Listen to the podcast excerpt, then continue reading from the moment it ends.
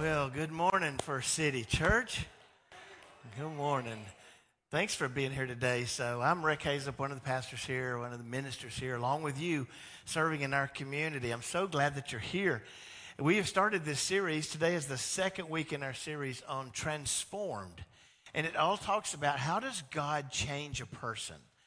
And, and last week we gave out these little objects, these little Rubik's twists, and you could shape it and mold it into whatever you wanted. So if that was you shaping your life, or if it's God shaping your life, what is it that you want your life to look like?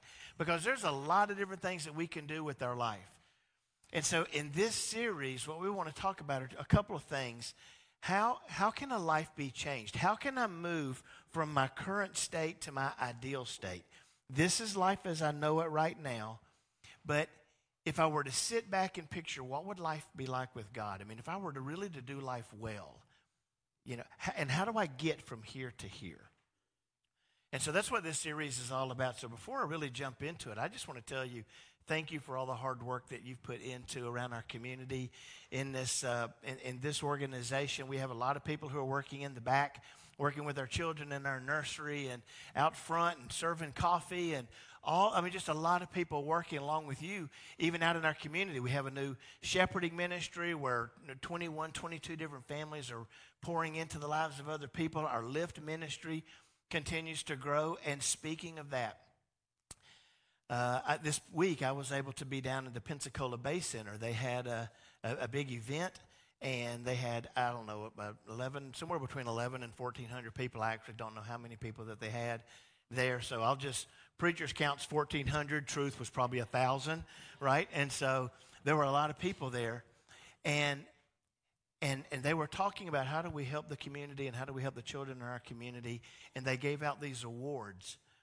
And they gave five awards, and and and uh, there was a, an award called the Melba Myers Award, and they they gave some stuff to uh, a police officer who's done a lot in the community, to uh, uh, someone who is in the education system in schools, a principal at a school, and how she's taken the grade of the school. Who to where two years ago they had a failing grade in their curriculum, and now they have a B grade, and, and she's just transformed a whole school. Unbelievable woman, and just different organizations and then they recognized you. And so I got to go and receive in your honor an award called the Melba Myers Award, which is given to a faith organization that has done a lot in the community to help hurting children in our community. So, uh, on your behalf, we are able to receive. You just won the Melba Myers Award, recognized from the city for what you've done in her. Yeah, yeah, yeah, yeah. I was so proud. And, uh, and people came by, and so the, the First City Church name, and listen, it's not that we just want people to lift up First City Church or look and say, hey, you're great, but it's the fact that you've been pouring into helping other people, and we've inserted ourselves into this one area where there's a lot of pain in our city, especially around our children. And, and, and the city has recognized what you've done and, and they just want to tell you thank you. You may not know it, but we started uh, this Lift ministry in February, and here in less than a year, we have ministered to, reached out, and at least in some way connected with and helped over 80 foster families in our county and in our area. And that's a lot right? And so we started with just learning how to support well those three or four families in our church who was doing foster care, and that's really grown. And so we have more families doing foster care now. And, and then we started reaching out to churches who've said, hey, how can we do at our church what you're doing at yours? And so we had a meeting. We had 54 people at that pastor's luncheon. There's another one November 7 coming up. We expect more churches to get involved. God is just good. And, and so, this seed of serving with, for no agenda other than just God has called us to rescue widows and orphans. And he said, There's nothing more pure that you can do with your time than helping these hurting children in your community. And you've done it, and God has put his blessing on it, and he's expanding your influence in town. And I'm just telling you, just as a, as a grateful minister, just one, just one of you, thank you. Now, what it's done in our church is created compassion fatigue. We have a lot of people pouring out their life in helping these children, these families all over in our community. I'm finding myself these days sitting, spending more time in a courtroom, you know, just watching how this intersection between hurting children who are removed from a home, uh, civic city organizations who partner to, to help that transition, foster families who get involved in the mix, all coming together are, and, and trying to do something for these children. And I'm telling you, there are a lot of people who are on the front lines of this battle helping with a lot of children. On the other hand, there's a lot that needs to be done. There's a lot of work to do. There's a, there's a lot of stuff that just falls through the cracks and where people don't partner well. But for this FFN organization to come and say, hey, First City Church, we've never had a church before to just come and say, we're going to partner with you and we're going to help resolve this in our community. And it's allowing us to rethink how we do everything and find newer and better resources. And I'm just telling you, God is good. And thank you, thank you, thank you. But I know it's, it's uh, wearing a lot of really good people out. And so, because of that, we're doing this series on how to rest in the Lord. And we've decided that we want to we want to simplify what we do as an organization so that we're not asking you to spend way too much time so that we're not being overbearing because you would do it. I mean, if we said we need your help, your hearts, you would do it. You, you are doing it. And what we want to do is we want to give you some time back and create more space, more room for you to just abide with God and then let Him lead you into these places because we know lift is going to grow. There are more hurting children to get to, and God is opening up these doors, and we need to have the, the space, the energy, the capacity to go where God is calling us to go. So, November 10, which Savannah was talking to you about, we're going to have Orphan Sunday. And on that day, we're going to go to one service. So, one 10 a.m. service. So, starting on November 10, there's going to be one service. So you'll get to see all the people in first service who sit in your seat. And and we'll make room for them. They'll go, "Hey, that's my seat." And you'll say, "No, I've been sitting in this seat for 2 years." And and together you'll meet your people who think and want to sit right exactly where you sit and just make room for them. And so you'll find people who are parking in your parking space. And so we'll have to work all of that out, right? Or, or who's standing in line getting your favorite coffee, or the line's going to be longer in the children's ministry. It's going to be fun. And, and together, we're going to come together as one church. It's going to be great, right? And we're going to start on that, on that 10th. Now, what is the opportunity that Savannah was talking about? Well, remember these 80 families that we've reached out to and that we've been partnering, at least in some degree, with? We want to provide them a Thanksgiving meal. And so Savannah and Amy and a couple of people just started going to different places, Cracker Barrel and Publix and other places, just figuring out who can offer us some kind of a deal where we can feed a, a foster family for Thanksgiving.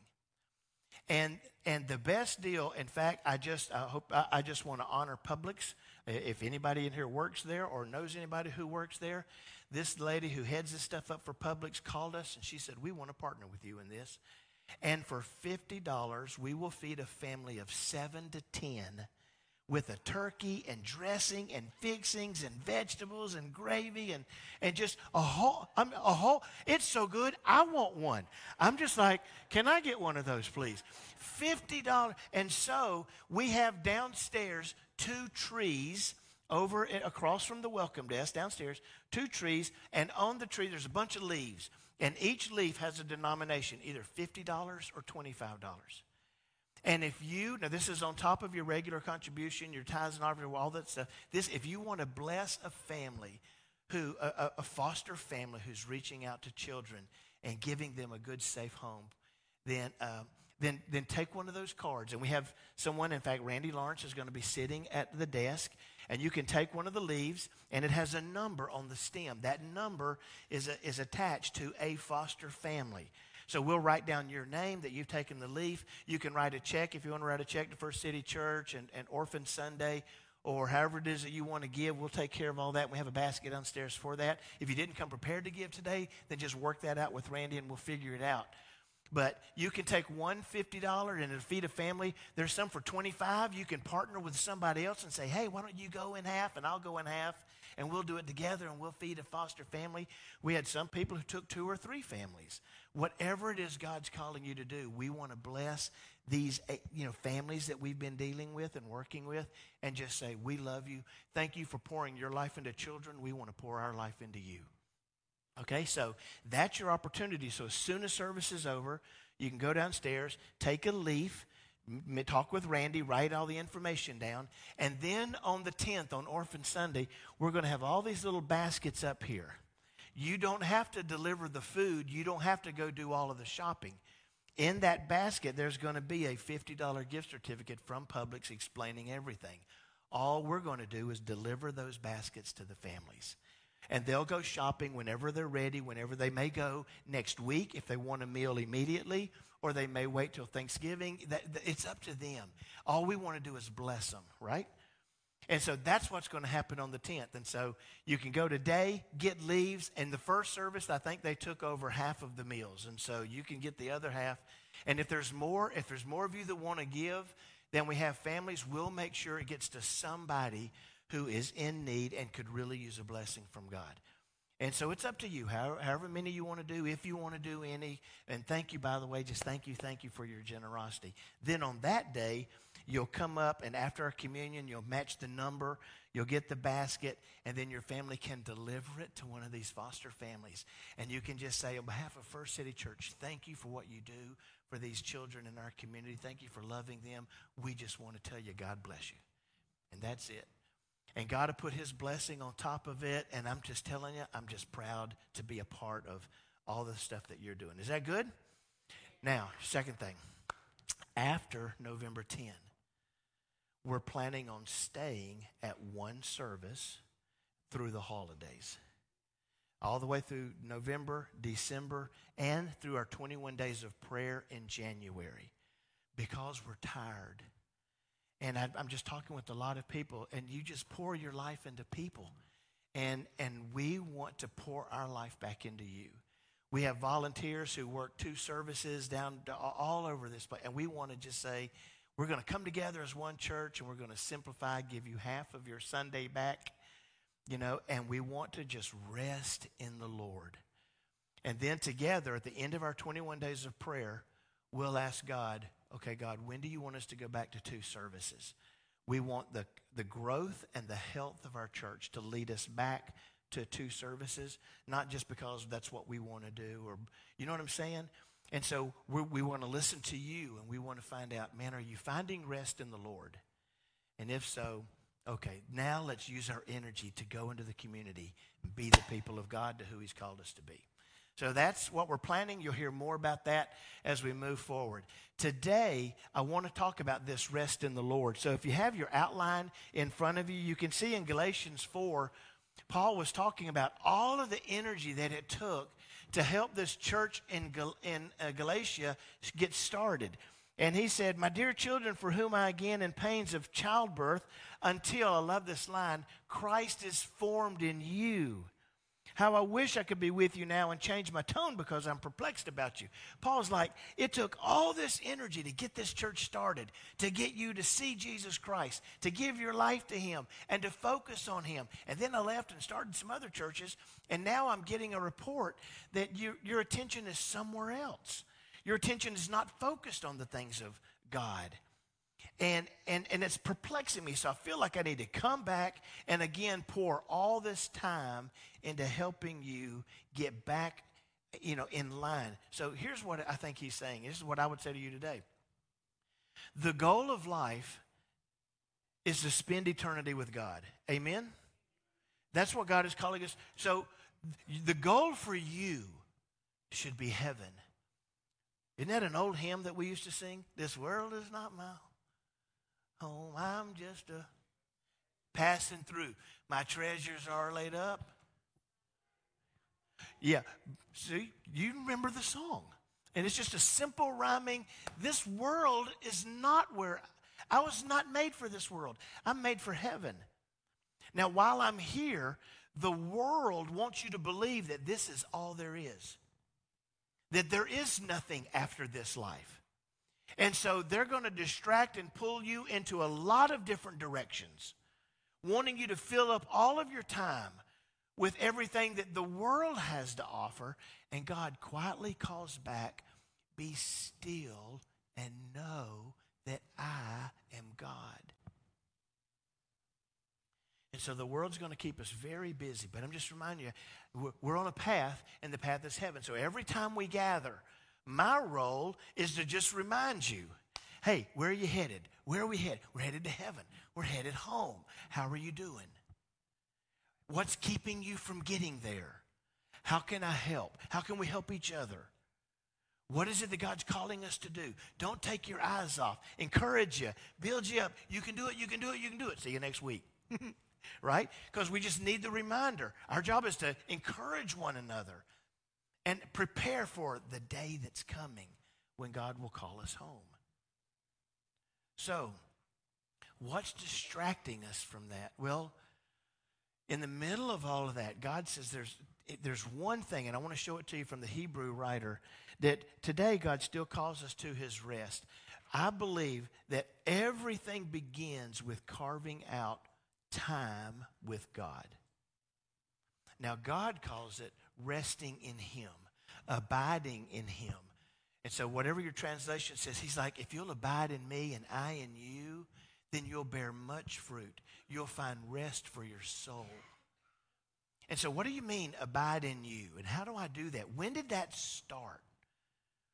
And so, the Hebrew writer reminds us it started way back with Moses. So, number one on your outline, if you're writing down, God's rest begins with complete faith. And so God's like, I want to be your God. I want you to be my people. I want you to follow me. And I will lead you home. And we're like, Yes, God, thank you, thank you, thank you. And what usually happens is we find that our life is in distress. We find out that we need rescuing. There's something going on that's not going right. And and I, I, got bad news from the doctor. I got bad news from my employment. I got bad news from my spouse. I got bad news from my neighbor. I got, and, and I'm overwhelmed. And so we cry out, God, save me. God, rescue me. God, help me. And He does. And then after that, what happens? What we found, especially through the Old Testament, is that people just went back to living the same life they were living without God. And God's like, that's, that's not how I want this to work. And so the Hebrew writer talks about it, how it began with Moses. Look at what he said in Hebrews 3, verses 7, 8, and then I'm going to read 10 and 11. This is why the Holy Spirit says, Today, when you hear his voice, don't harden your hearts as Israel did when they rebelled, when they tested me in the wilderness. Now, by the way, two things. He's talking about Moses. Number two, this is a direct quote from Psalm 95. And so if you're if you're taking notes, just write down Psalm 95 and when you get home later, read it and just study it and see how all of this begins to work together.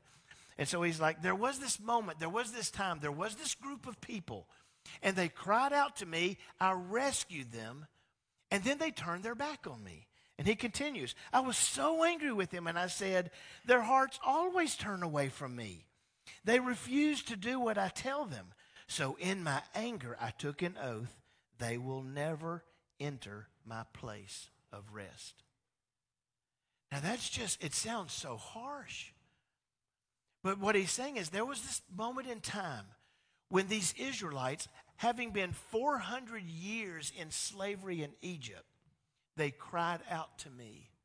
And I chose Moses and I went and rescued them. And I brought them out and I said, I want to take you to this land flowing with milk and honey. I will be your God, and you will be my people.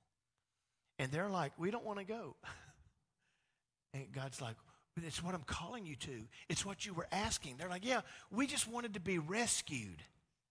We didn't mean that we wanted to give you our whole heart. It's, we, we, we don't want you to tell us what to do. We just wanted you to make our life easier. So look at what he said in verses 16 through 19. And who was it who rebelled against God, even though they heard his voice? Wasn't it the people Moses led out of Egypt? And who made God angry for 40 years?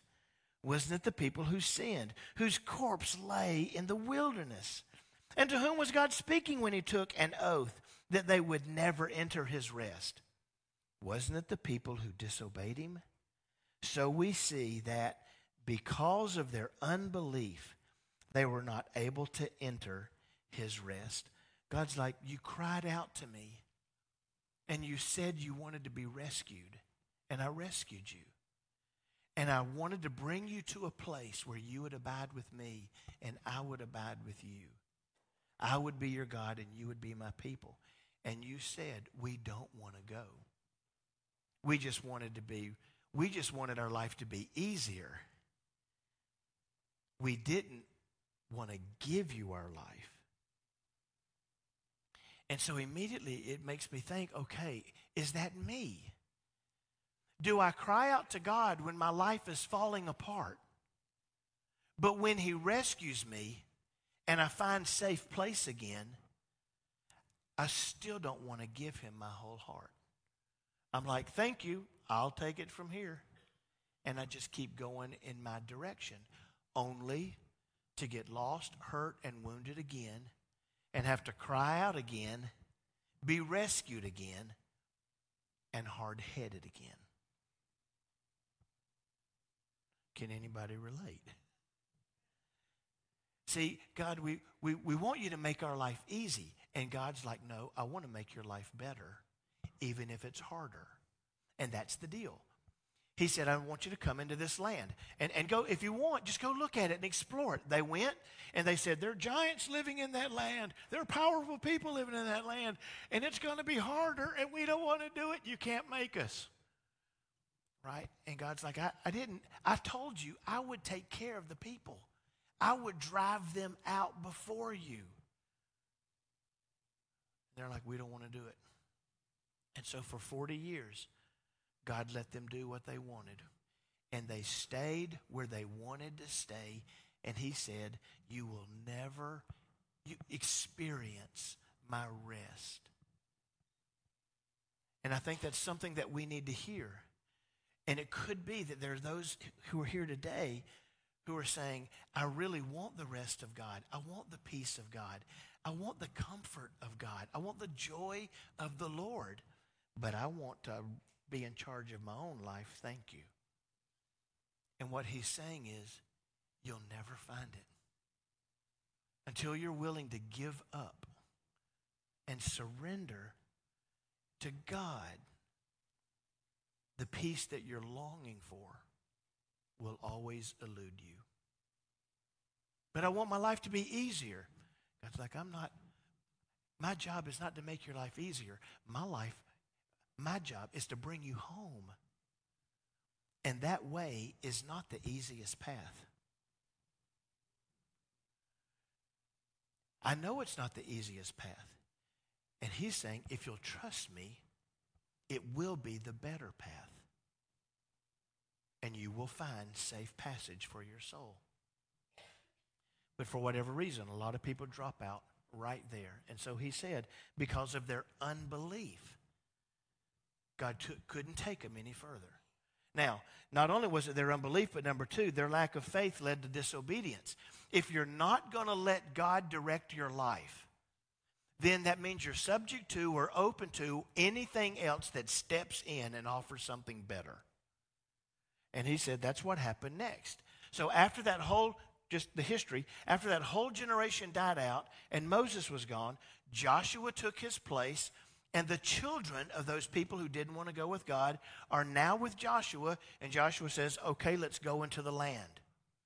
And if you'll do things God's ways, then He'll give you this land and you will find rest for your soul.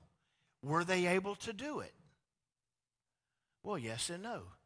They certainly crossed the Kidron Valley. They certainly crossed the river. They certainly went over, and their first fight was against Jericho. And God started winning all these amazing battles. In fact, He won that battle so amazingly. All they had to do was circle around the city and blow some trumpets and shout, Hallelujah! Praise the Lord! Whatever it was they shouted. And the walls came down. And they're like, My goodness, God does go before us. And then they were feeling great.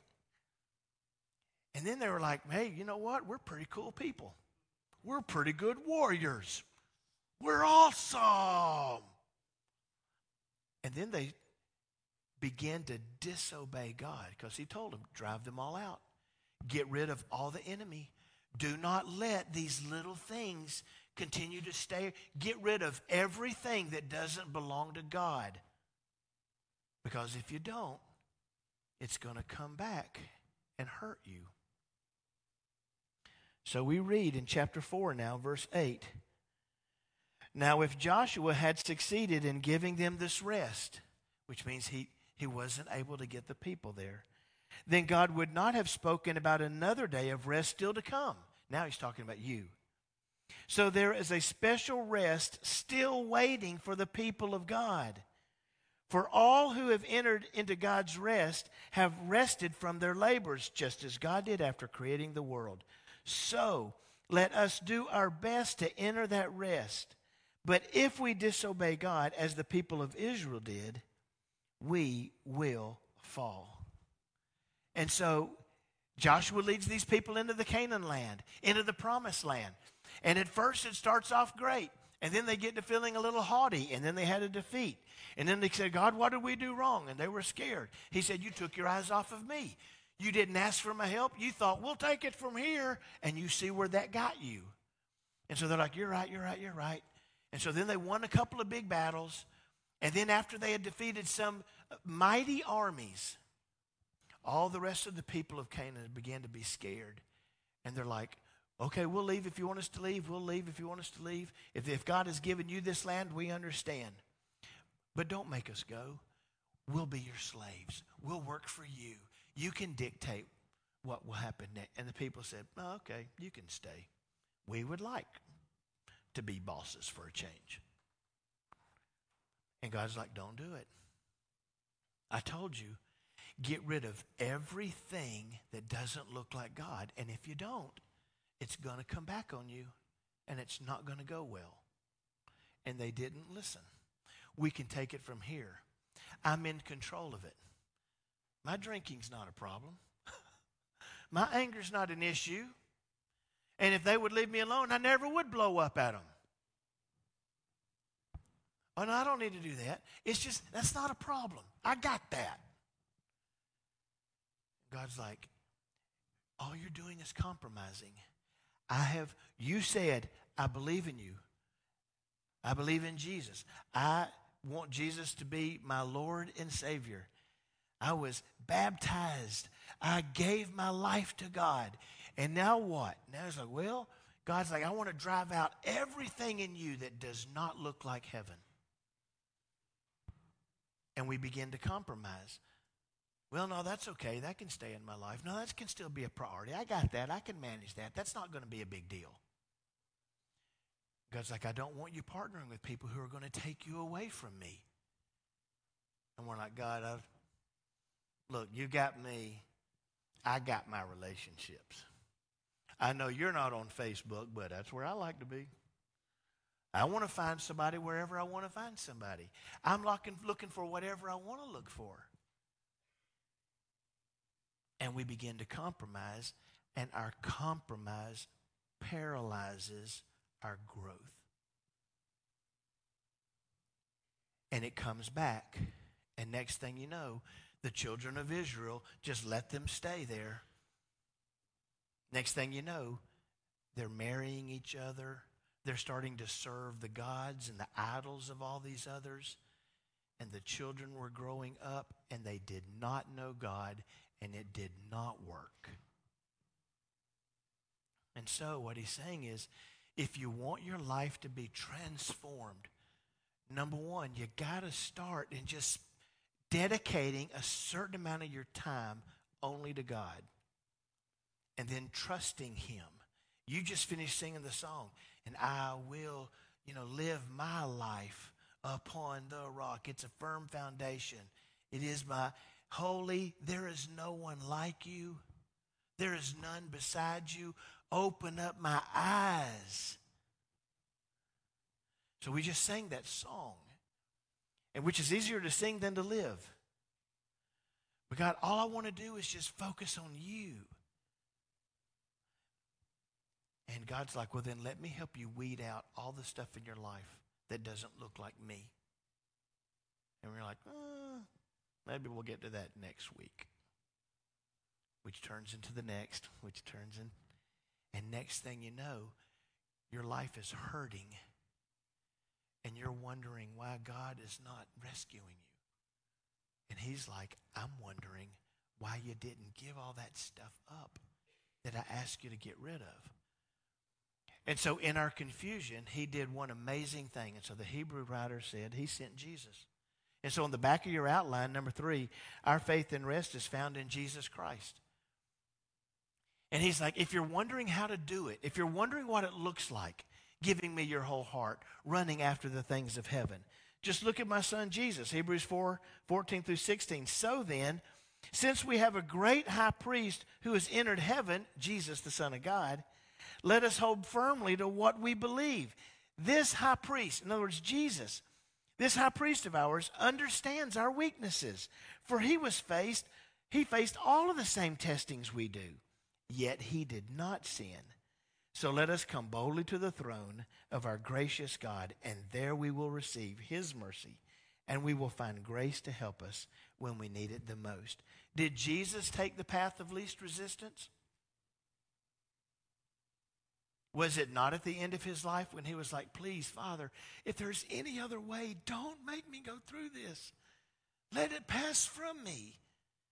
But not my will, but it's not about what I want. Jesus didn't take the easy path, and he was compromised. The Satan came to him before he even started his ministry. Look, if you'll just bow down to me one time, I'll give you everything else you want. And he's like, I could get all the people, but I would lose the salvation of the Lord. Can't do it. I can't compromise. I can't give in. And so he just taught us, man. Next week we're going to talk about this one day when Jesus was worn out. From morning to evening, he just wore himself out. And then he so told his apostles, You go ahead and leave. I need to go spend time with God.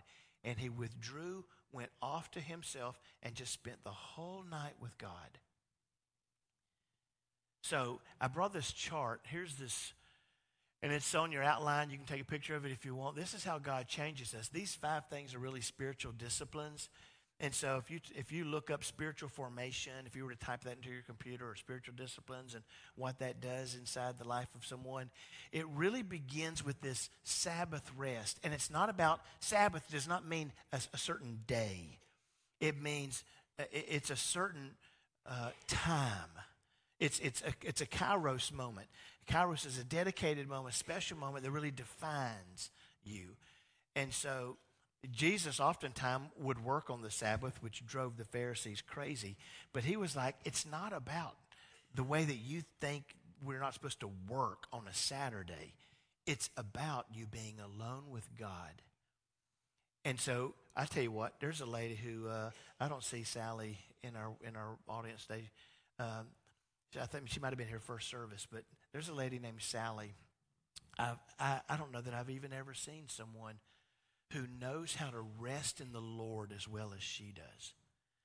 Sally has been a member here for a long time. She used to do yoga classes for us, and so it was her small group. She had a two or three of them, and they were always full because people loved what she did.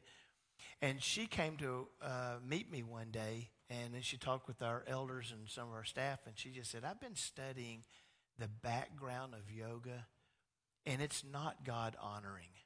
Its history is rooted in things other than God. Some of its poses and some of the sayings are dedicated to other spirits, other deities, and entities other than God. And she just came to the conviction that she could no longer do that because she only wanted to surrender completely to God. And so she gave up her yoga classes. But she continues to rest in the Lord. And God has been in her mind redefining how she can still exercise and rest and be still with God. And uh, she was at the Bay Center when you won the award for the community. And, uh, and so I started talking with her. And she's like, I really needed the break. I really needed the rest. And I wanted to rethink how could I lead a group of people in just abiding in the Lord? And she says, it's okay if we exercise and stretch, but just what I really want is to help people stop everything in their busy world and just come and be with God and just experience God and relax. And so she said, starting in January, when we do, after our 21 days of prayer, when we do our next round of small groups, she's going to lead at least one, you know, group in just relaxing and abiding in the Lord and exercising. People who walk up to it would say, That's a yoga class. And she would say, No, it's not. This is God honoring. and so, if that's a beginning place for you, I would love to encourage you to do that because she will help you to be still and to just spend time alone with God. Maybe that's the beginning point for you. Here are three beginning points on the rest of your outline. Do not neglect the rest in the Lord. I love what it says here in Psalm 62. Find rest, O my soul, in God alone. My hope comes from Him. He alone is my rock and my salvation. He is my fortress. I will not be shaken. I just love that verse of Scripture. And so I want you to find your rest in the Lord. This is what that looks like.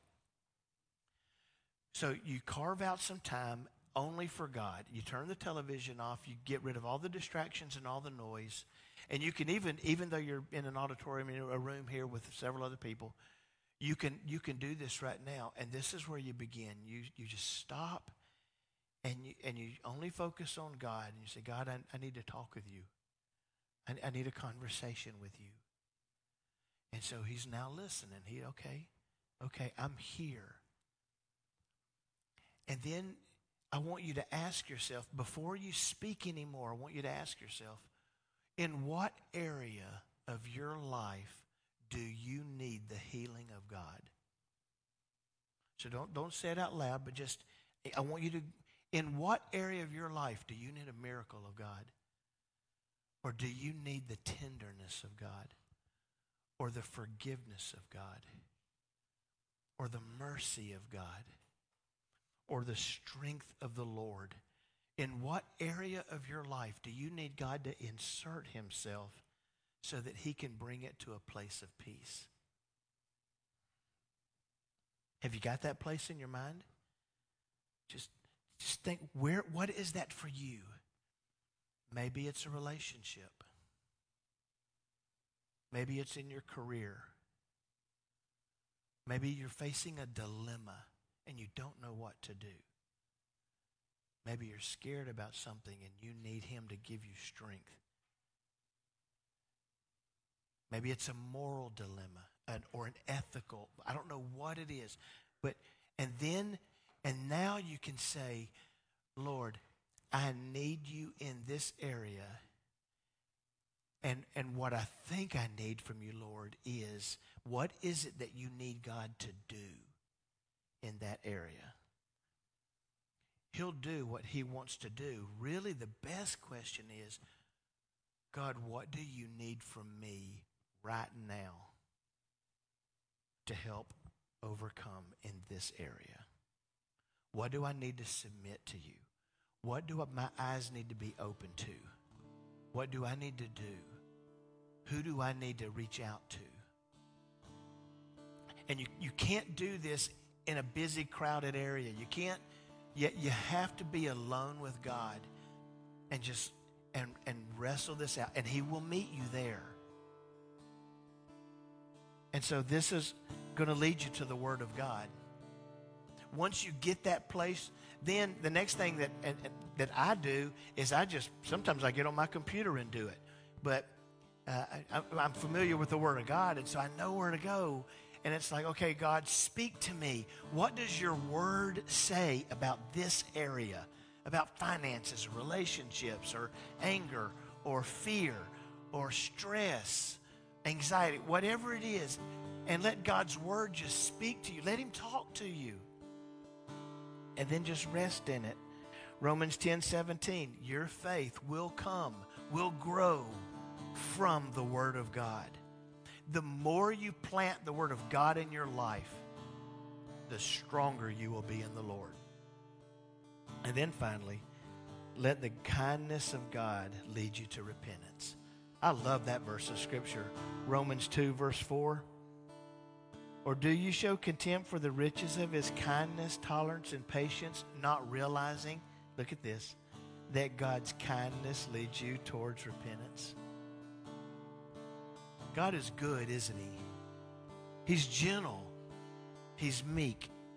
He's lowly in heart. You will find rest for your soul. And he's waiting. He said in Revelation, Behold, I stand at the door and I knock. And if you'll just open to me, I will come in, abide with you, and you will find rest for your weary soul. That's your opportunity today. And we'll continue to going through these other disciplines in the Lord, but all I really want you to do today is ask, am I spending enough time with God? The answer is no for all of us. So, how can I spend more time alone with God and write it into my schedule, remember and keep it, and then let God lead me into what these areas are that He wants to bring healing?